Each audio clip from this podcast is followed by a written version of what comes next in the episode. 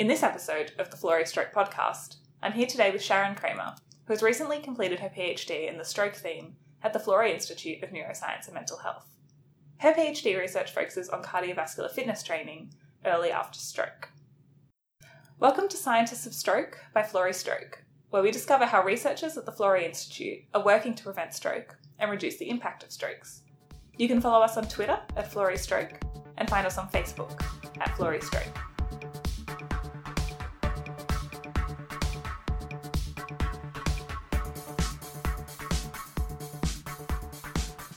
Hi Sharon, thanks for joining us today. Hi. So, just to start off, could you tell us a little bit about what your research is all about?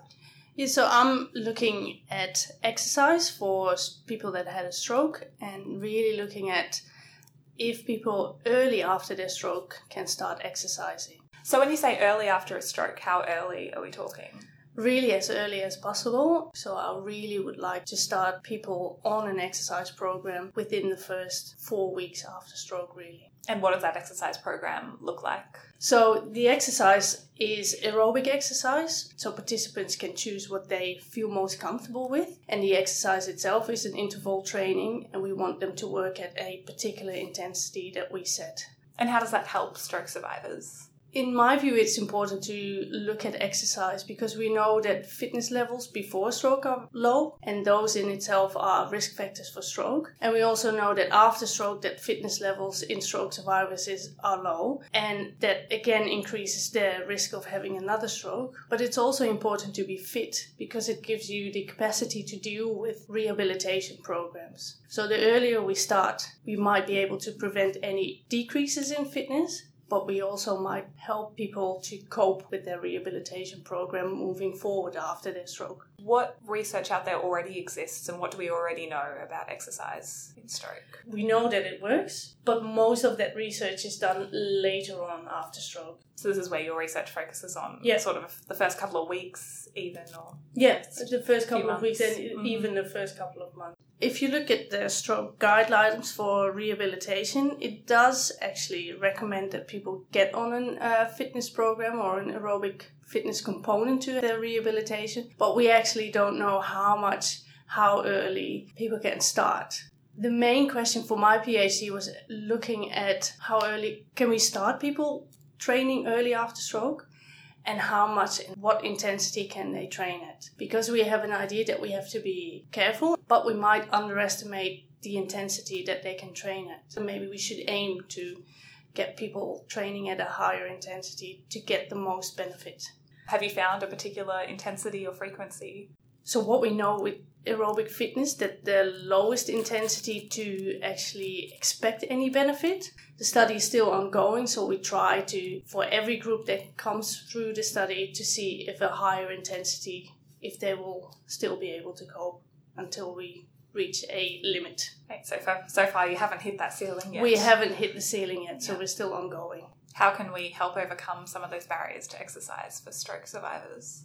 if you think about again about the healthy population most of us know that being active exercising is important but that knowledge alone doesn't get people to get off the couch and be active so we have to make it easier for them to engage in activities or exercise programs. Maybe some people like to go swimming other people like to go walking. Try to find out what motivates people and then tailor the program to that individual. Do you think that having research like this and you know having a set intensity and frequency that we know you can do as a stroke survivor, do you think that'll help overcome some of these barriers both for stroke survivors and perhaps for clinicians who might be unsure of what to tell their patients? Hopefully the results from my study will help people for clinicians to advise people. From what i've heard from stroke survivors and from some clinicians is that they're not sure what they should recommend. Is it safe to exercise or not?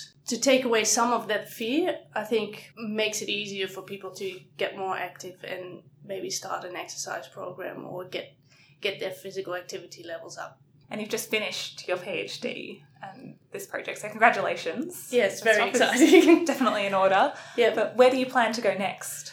So during my PhD, I've looked into the effects of exercise mostly on a physical level. But we know that exercise also has an effect on the brain, and um, especially after stroke, that's an important uh, aspect. I think that we should, that I would like to further explore. So, for example, we know that exercise can help prime the brain before you start training motor skills, but also looking at how exercise can help recovery more on a biological uh, level. What do you mean by on a biological level? Um, so you can look at inflammation, how exercise can reduce inflammation and how that helps the recovery, but also looking at cortisol or stress hormones and how we can influence recovery that way. So, seeing in more detail what's actually happening in the yeah, body yes, when you're exercising. Yeah. So, you mentioned before about how exercise can help with motor learning. What do you mean by motor learning? So, for example, um, there's been studies that look at a short bout of exercise. So, where the exercise is not really looking at uh, improving fitness, but it primes the brain. Where after this little short bout of exercise, if you start training arm movements, in stroke survivors, it seems that it enhances the effect of those particular motor skill training interventions. What inspired you to pursue stroke research?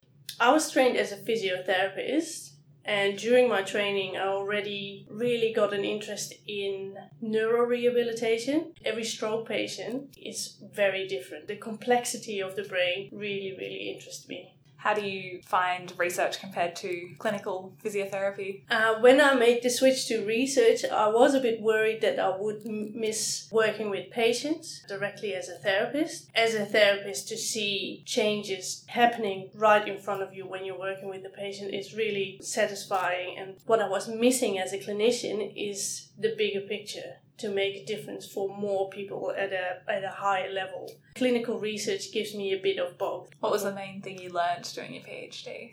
Uh, be flexible, be pragmatic about things. Do you have any advice for someone who's interested in a PhD or research? I think it is really important that you pick something that you really, really interested in or passionate about. Pick your supervisor as well. Uh, because it's also good to have somebody that challenges you for new ideas. You have to have a comfortable relationship that you can actually that you feel free to to discuss things. Thank you for joining me and having a chat about your research. It was yep. interesting. Thanks for your interest.